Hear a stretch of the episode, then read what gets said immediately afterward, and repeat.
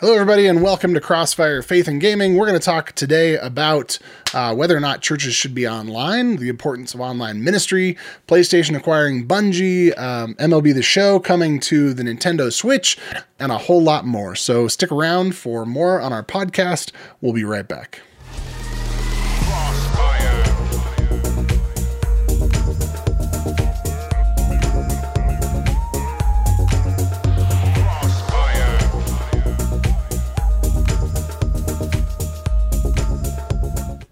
This is the Reverend David Petty, and I'm joined by my co host, Russ Dornish. So, a couple things. Uh, we are live recording this, um, and I just saw somebody comment in this chat that uh, you were muted the whole time. So, uh, not sure if we're going to have to go back and redo the whole first really? half of this podcast. Uh, it should be coming through. Uh, I double checked one other check thing, and or at least recording um, me and I, getting my sh- we should be recording and getting the audio. We might we might just recap the news really quick. Uh, we'll do a, a, rapid fire recap. But I like the Steam Deck. I think the Steam Deck is uh, it's going to be first of its kind, right? I think super mobile Nintendo Switch style uh, device. I also think if they come out with really good docking abilities, especially if it was a dock that kind of boosts its performance um, for the ability for people to play those PC games with a controller, uh, and maybe somebody that says, "Look, I love PC gaming, but I want the living room experience." Uh, it's you know it's going to be a good thing, and they don't produce the Steam. Uh, what was the thing called? The Steam I don't know. I've got two of them. It connects the TV and it, it broadcasts your Steam, but uh, can't remember what it was called. So anyway, uh, really quick, just in case this didn't record, let's go back and rapid fire talk about some of the things that we just talked about. And if it did record, then I guess I'll cut this section out and uh, we'll see where it goes. Do you want to double check too that my audio is actually working? Uh, let's see here. So, yep, uh, Glue Eater says it's good. Uh, so thank you, Glue Eater on Twitch. But uh, all right, so let's rapid fire run back through it. We started off with news about MLB The Show coming to Nintendo Switch. Russ, tell us about the big news, the purchase of the day. Uh, purchase of the day Wordle to New York Times for low seven figures. Uh, that is definitely the news of the day. Uh, we also got PlayStation linking with Discord. Uh, so now, when you're playing your PlayStation games uh, and you're logged into Discord, I can see what you're playing. Excellent. Yeah, you'll be able to see, everyone will, and you'll be able yeah. to see my PSN, all that wonderful stuff. Uh, Steam Deck, obviously, we just talked about that. The release date. Um, I'm trying to think. Was there? We talked about the Halo trailer. Are you excited oh, about that? Right. Yes. Yes. Uh, definitely not. I'm. I'm very waiting. I'm waiting to see what happens with that. Uh, I guess. Any any other big news happened? I, I think. I think we could talk about the big news, uh, which uh, you know might change somebody's destiny. We're gonna really do that, aren't we? Uh, the big news of the day: PlayStation acquires Bungie. Of course, if you know Bungie, they are the original creators of Halo. So on one week, uh, Xbox buys Activision and Crash Bandicoot, and on the other week, Sony buys Bungie, the creators of Halo. Uh, the arms race is happening. Uh, as somebody posted a nice Yoda GIF, GIF, whatever you want to call it. Uh, the console wars have begun, uh, and they have gone into full force this month. Uh, PlayStation acquires Bungie for a total of 3.6 billion. I think so. So you know, way smaller, you know, way tiny, tiny acquisition compared to uh, Blizzard Activision being picked up by Xbox. But I think the other thing we saw some news. Uh, I got a tweet here that let me see if I can pull it up. Uh, got a tweet here from uh, it says Jim Ryan, uh, PlayStation CEO Jim Ryan says more acquisitions are on the way following the Bungie deal. So uh, that was tweeted recently that we should expect more. So we'll see what comes out. And I do think with all of these acquisitions, my big question is not just what are you buying that currently exists, but what do you know about what these companies have in their in their future IP development that you go, uh, we're willing to buy that because it's an investment in the future. I mean, that's that's the big question. Also, uh, yeah. quick what's up to uh, Ursa Ringer in the chat. But yeah, so tell me what are what are your thoughts about this acquisition? And uh, is this going to be a game changer? Is this going to be just uh, kind of bolster PlayStation Studios? A, a, couple things, okay. The big one I want to I want to make mention to everybody, uh, whoever's watching, whatever you're doing, if you're listening to this later on, um, this is not actually technically indirect uh, r- resulting from the Activision purchase. Purchases take months to put together. This has obviously been in the works. Nobody knew about the Activision deal, so nobody knew about this deal. They're doing these behind closed doors. So the big thing you want to say is this is not Sony reacting to the Activision stuff. This is not Microsoft responding to potentially Sony getting Bungie by doing Activision. So, what is going on right now behind the scenes in the gaming industry? I have no idea, but it seems like a lot. And the fact that Jim Ryan then tweeted and said, this is not the end of the acquisitions. We are looking at getting some more right now. Tells me they're probably in negotiations with some other studios right now. They're looking to spend money. Both companies are looking to spend money, um, and they have the money to spend. And so we are going to see more consolidation of the market, which we already talked about last week. I don't see as a good thing if we continue down this path. Uh, I'm not going to be a, a, a, Sony pony in the way of saying, like, yes, we got Bungie. Uh, when last week we were complaining about the Xbox deal with Activision, uh, I'm still going to say this is not good. We are slowly seeing the consolidation of the gaming market into a few companies owning everything and being the uh, the publishers for everything. Now, whether that actually leads to exclusives in the future, this deal is very weird in how it is worded. Uh, I'm going to just read a couple things for you guys real quick. You can find over on uh, Bungie's website, they actually have a FAQ about this partnership and what it means for Destiny and future games. Uh, the big one is Will Destiny 2 have an immediate impact on how I play and experience Destiny 2? Uh, Bungie responds, no, our commitment to Destiny 2 as a multi platform will always remain unchanged. Look forward to playing The Witch Queen on February 22nd on the platform of your choice. Second, will Destiny 2 experience PlayStation um, uh, exclusive as far as DLC expansion packs, all of that that we've seen in the past? No, Bungie retains full creative independence for our games and community. Our plans for the Light and Dark saga are unchanged all the way through the final shape in 2024. Notice 2024 as a date because what most likely means is anything released past that could be some platform exclusives. Here's the last big one though Bungie has future games in development. Will they become PlayStation exclusives? No. We want the worlds we are creating to extend to anywhere people play games. We will continue to be self published, creatively independent, and we will continue to drive one unified Bungie community. Okay, here's the thing Microsoft or Sony just spent 3.6 billion on them. I understand that they're supposed to be autonomous, they're supposed to be on their own. It still doesn't mean that Sony does not own them. They own them now. Um, so I could see in the future, I'm I'm saying, you know, four or five years down the road, we could see Bungie either developing multiple games with maybe one being an exclusive for Sony, um, and then them continuing the idea.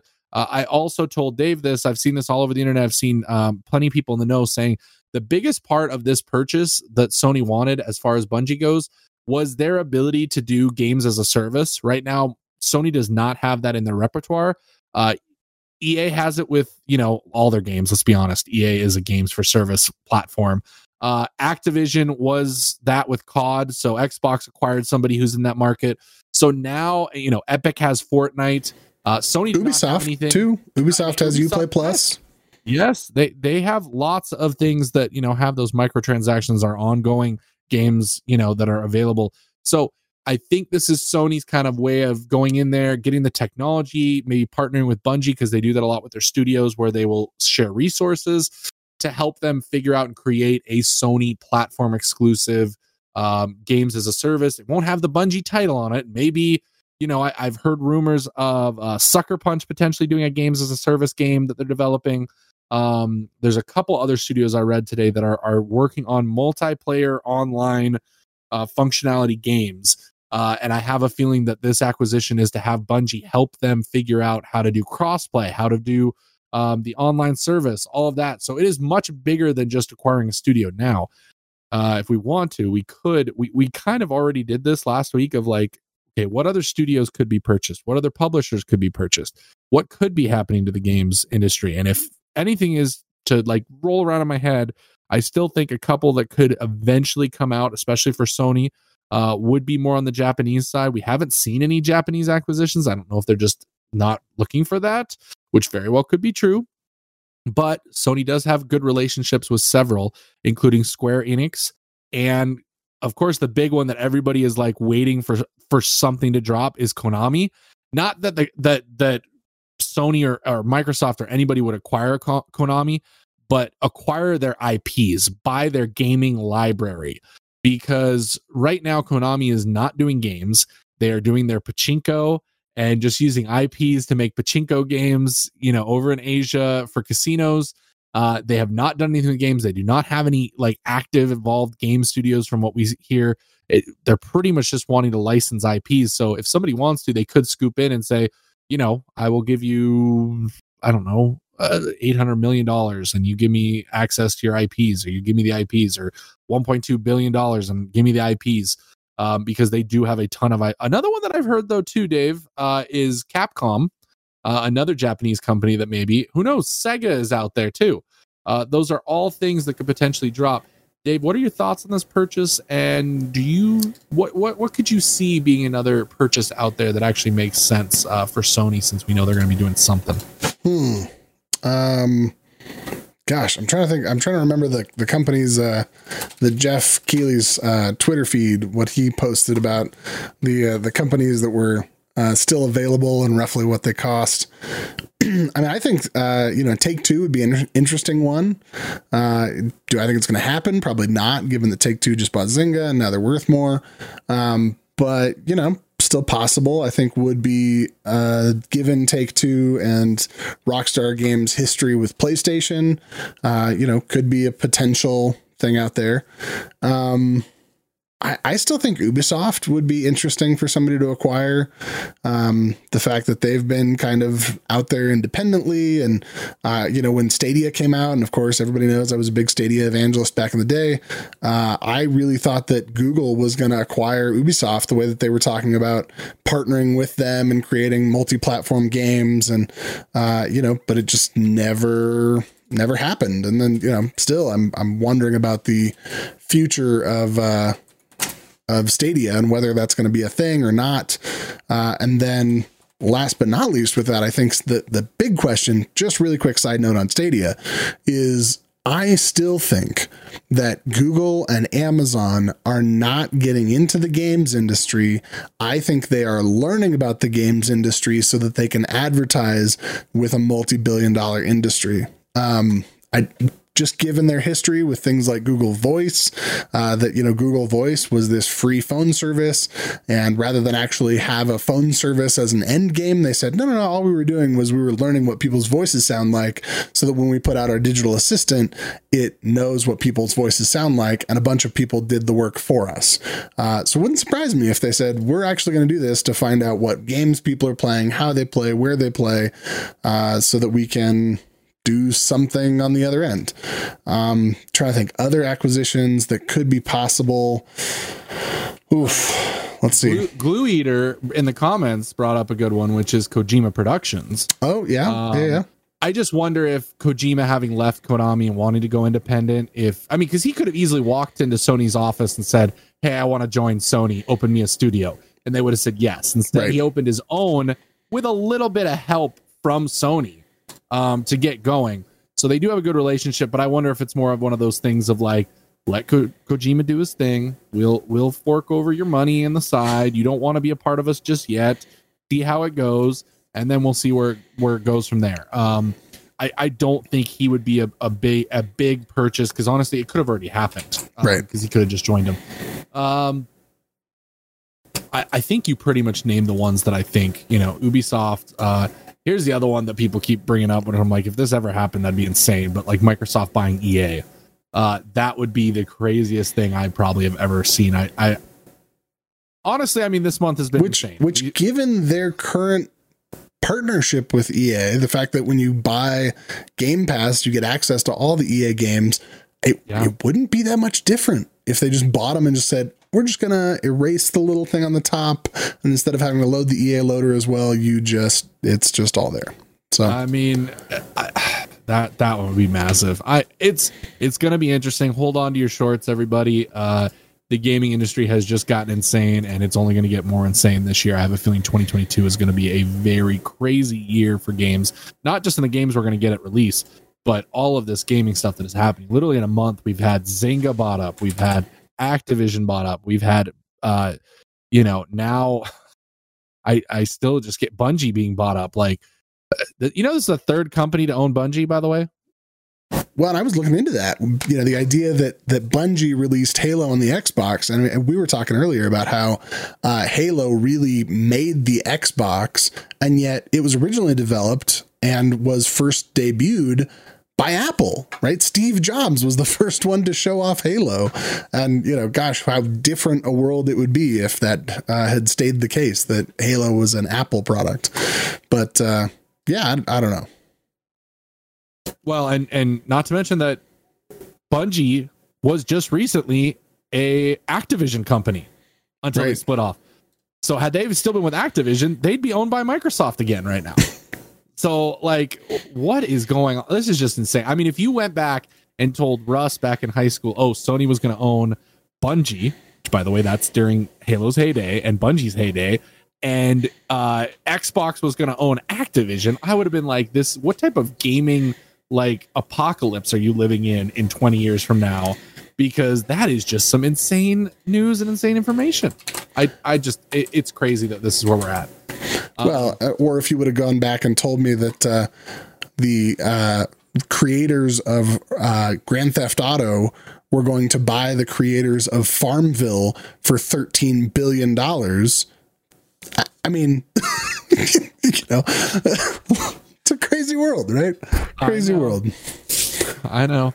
Yeah, and I see uh, Uh, in okay, the well, in the chat, on- Glue Eater says Rockstar would be crazy if it got bet out. So again, Rockstar owned by Take Two Interactive, uh, Take Two buying Farmville for twelve billion. So I think Take Two is worth some like thirty billion now.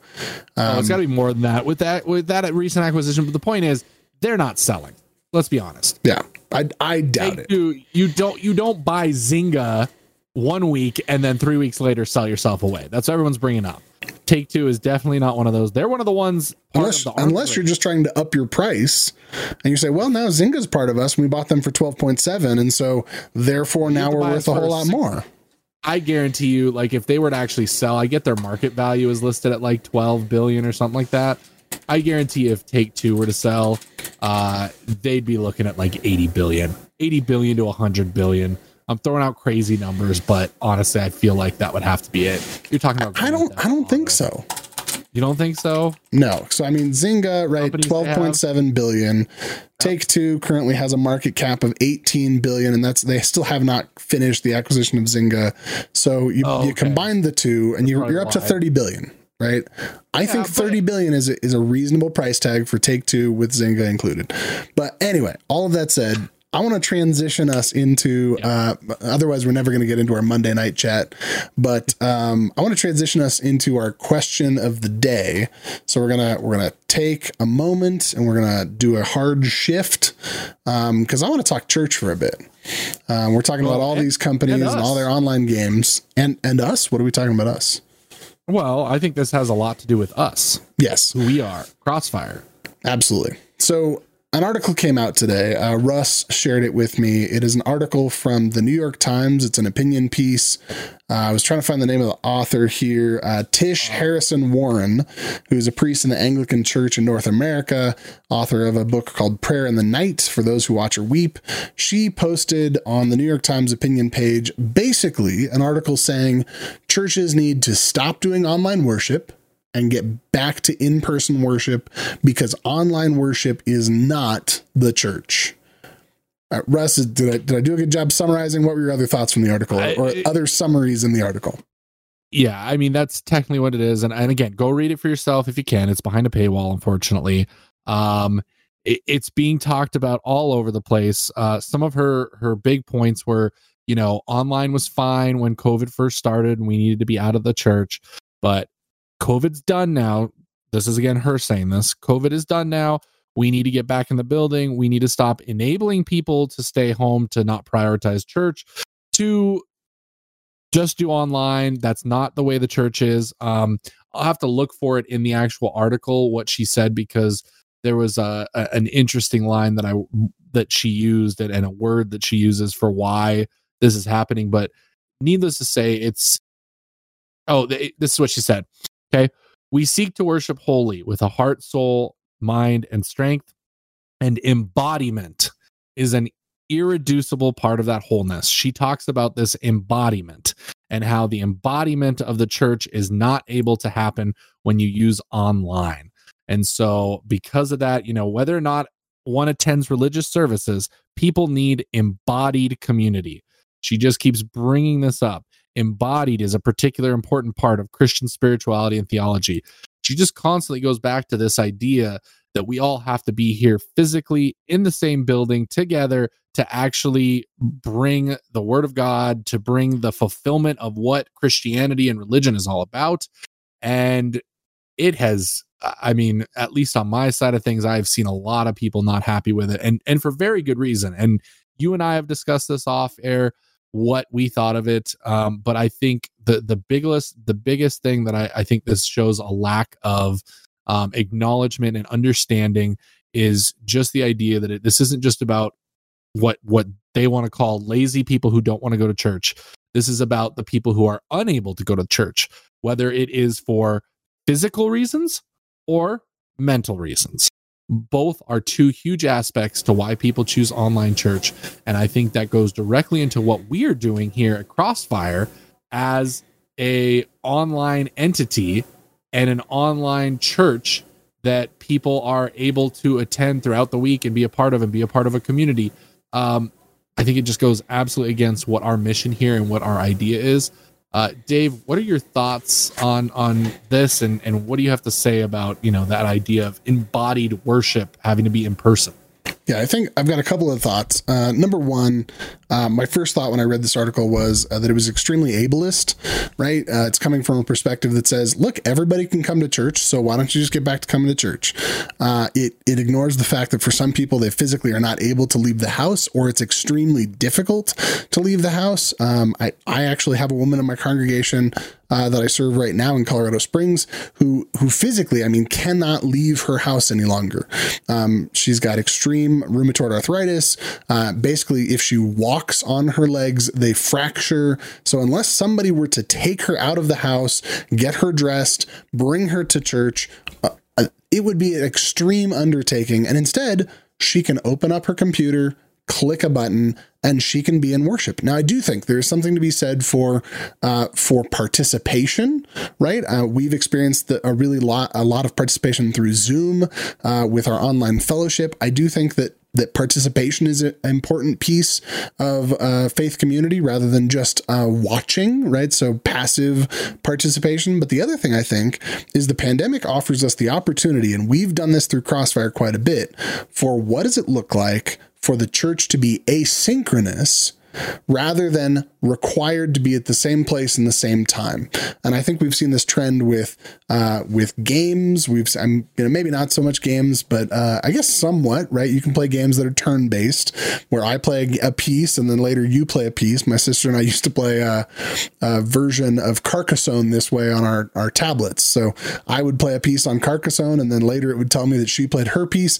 Yeah, it took us a week to get through it, but it was an asynchronous experience. We didn't have to be in the same place at the same time. Um, yep. And I remember, um, man, my video just got really fuzzy and weird. I don't know. But um, I remember talking to a guy. He worked for an oil company.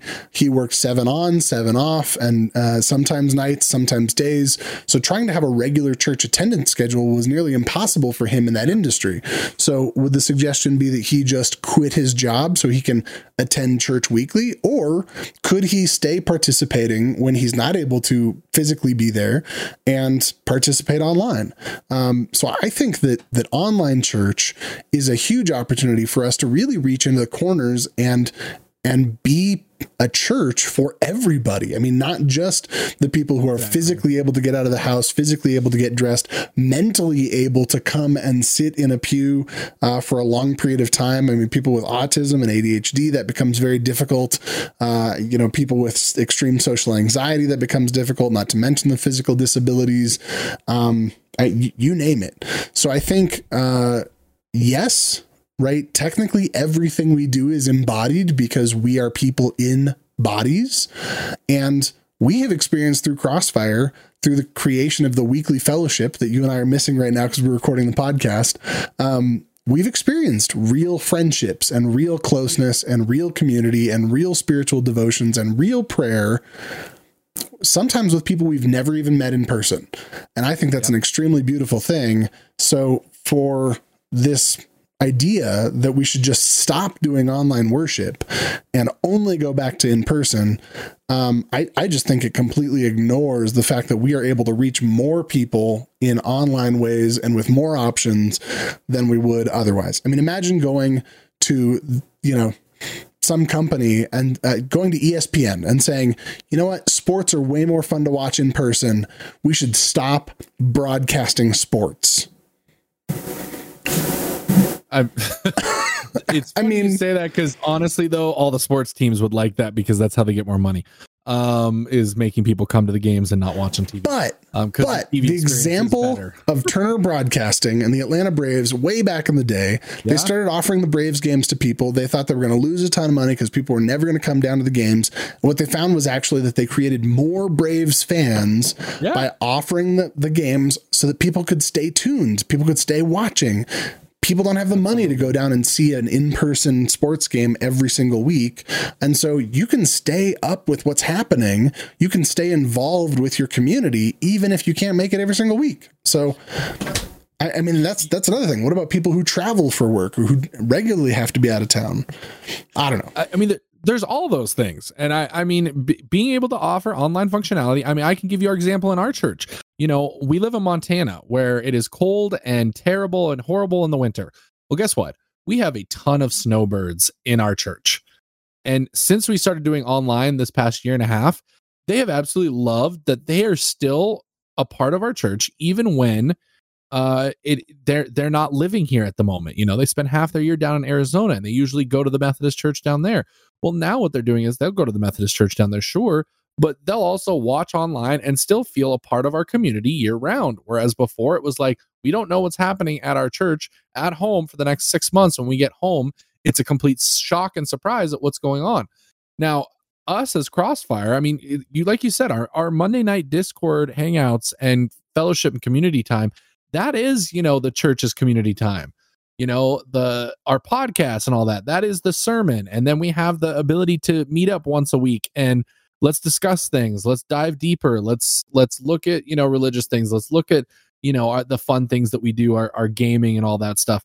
It's it's something different. And you know as as we grow this and as the community gets bigger and as crossfire gets bigger you know there'll be more opportunity for online things. And i think that one thing i saw somebody say was just like well it's not the same because you're not talking to somebody. You're not you know shoulder to shoulder talking to somebody face to face. I'm like you know that's great for some people. Some people need that. Gotcha. Great. Good for you. Keep doing it. But we have met so many people that are like, I like this way better. Like, I am much more comfortable talking to somebody over a microphone online than I am in person. Okay. Whether that's because of, you know, uh, trauma, whether that's because of just social anxieties, other mental things that that do affect people in society we offer a solution for those people that they don't get at church you know that that anxiety of having to walk in a door and meet new people or heck the, the worst part about these is the inverse opposite where you go into a church and nobody even knows you're there and you just walk in and you feel alone right away as soon as you walk in because it's like i am alone. Um versus this online community that we can create and we can all come together based on a joint and uh, similar um appreciation and hobby of games and you know, being a nerd, being a geek, whatever you want to call it, you have this connection to people right away, which makes it super easy to talk to each other because we all have something in common. Um, and that's what we're seeing right now. And and so yes, when I first read this article and saw what was going on, it, it made up a big social media was a blast about it. Um, I'm sitting there going like, we're doing the exact opposite of what this person is talking about, and we're seeing massive success. Uh, unlike some churches are seeing. I mean, heck, I, I would call honestly Crossfire at some points more successful than a lot of the churches out there. I honestly think what this is is a lot of the mega churches, the the evangelical church like this lady is involved with, seeing people move away from the in person, and as a result, I think this more has to do, and, and this may be a a very controversial idea to this, but I feel like that a lot of these people who are scared about online services and stuff like that, what they're seeing is the potential of the money drying up the money getting lower for their churches. If they are not producing and doing the things they need to do online, they're going to lose people to these other places that are going to do online church better than they are. And to them, that's like, oh no, we're losing this source. We're we're shrinking. Our our model is not working. Because honestly, the way I see it is mega churches, the reason why they're so successful, uh, and and why, you know, a, a lot of younger people like going to them is, you know, you need a lot less buy-in as far as people spending their money on church. You know, when you have 5,000 people, if everybody just gives 5 bucks a week into the offering jar, they're going to be able to function. Whereas smaller churches, the way I see it is, you know, that 10% is really important when you have 50, 60, 70 people because that's the only way you're going to fund the church. Um, and and the problem is with online, you know, it's it is harder to get people to buy in for that. You know, we don't have a building, we don't have this overhead that is physically and and able to see, and and that has been an issue, but that's not what it's about for us. It's about bringing that community together. It's about you know creating a space for people to come together and have those things that we are alike. And so I, I see an article like that, and I just feel like that is them calling out um, you know, churches for what they're doing and saying you you can't break the mold. We don't like change, and we're seeing too much of it, and we don't want it to go in this direction. So I I, I feel like that is an aspect to it. I, I'm not sure if I'm off base here, Dave. What you, think I'm yeah, I, well, yeah. I mean, I've got a couple of thoughts on what you were saying. And number one, I think that yep. um, the other the other appeal to mega churches is really high production value uh, and offerings for so many varieties of people that smaller churches just can't do. I mean, you know, we were certainly attracted uh, as as a younger couple uh, with a young kid with special needs. We were attracted to a larger church that had offerings that were able to meet special needs uh, accommodations for a child versus a smaller church that you know maybe doesn't have the staffing to do that. Um, that being said, I think you know you look at the recent news that came out uh, just January 10th. I mean, this is 20 days ago. Uh, that the Potter's House in Denver. I don't know if you saw that news. Potter's House in Denver, which is uh, an extension of TD Jakes Ministry, um, uh-huh. massive mega church out of LA. Uh, Potter's House decided to abandon and close down their 32 acre property property and 137,000 square foot building. Okay.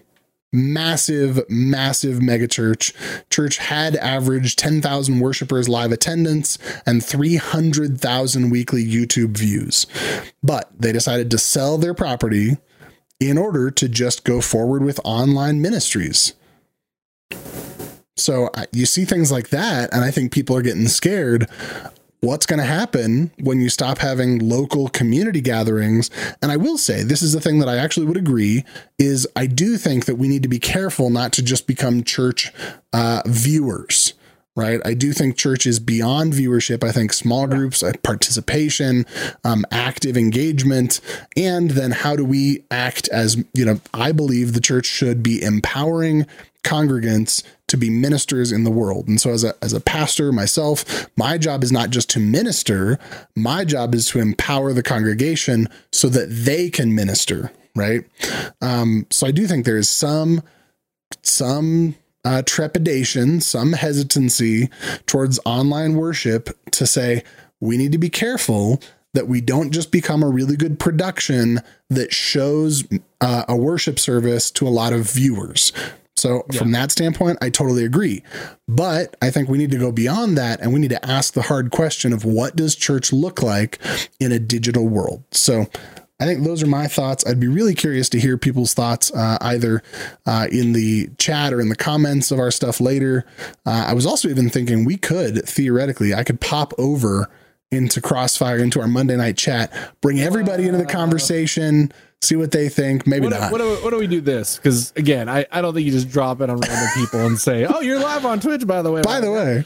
But all right. We all could right. say, and and especially if we go forward with this of recording live. Um, if you want to listen to it live, great. If you're listening to this in your car, great.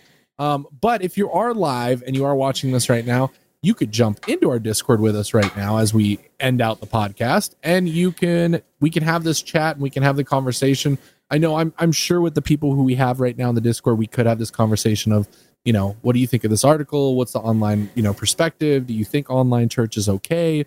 Um, and and what is your what are your thoughts? So we we're going to carry this conversation over into the Discord once we finish up here. Um, and if you guys in the future are listening to this, you know, not live and want to join us live and then move into Discord, great. That's the whole point of doing this is let's get a little bit more interaction. Let's get a little bit more, uh, you know, being a part of what we're actually doing live.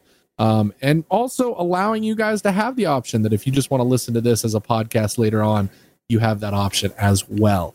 So this is going to kind of be the format going forward, and uh, we hope that you join us. If you're just listening to us for the first time, make sure you check out our website crossfirepodcast.com it's also up Uh, here where you at the top i've got churchforgamers.com uh, Yes, that's easier to remember that all goes to the same place but uh, yeah Uh, and uh, of course, all our social media is down below.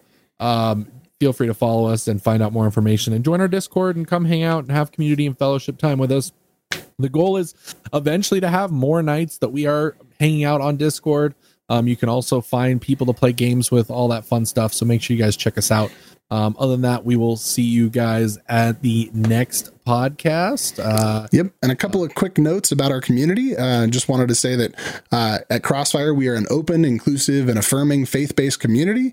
Uh, we are a podcast affiliated with the United Methodist Church, but open to all people of all faiths, ages, ethnicities, ancestries, genders, gender identities, sexual orientations, national origins, abilities, races, sizes, socioeconomic backgrounds, or any other categorization that has been historically used to divide us as human beings and not to deny our identity as beloved creations of God. So today we extend a special welcome to everybody who's out there who's single or married, divorced, LGBTQ, straight, wealthy, financially struggling, young and old. We welcome those who might be over 60 but have not grown up yet. We welcome teenagers who are growing up too fast. We welcome those who don't like organized religion, those who are visiting from out of town, and those who came with grandma. We welcome soccer moms, Boy Scout dads, NASCAR fans, vegetarians, exercise enthusiasts, junk food eaters, everybody in recovery, those who are still battling addiction. We welcome people of every race, ethnicity, and cultural background. We welcome people who are passionate about their faith and those people who are still wrestling. So that is who we are, and this is what we do, and we will see you in the future here at Crossfire. God bless and have a wonderful week. thank you guys.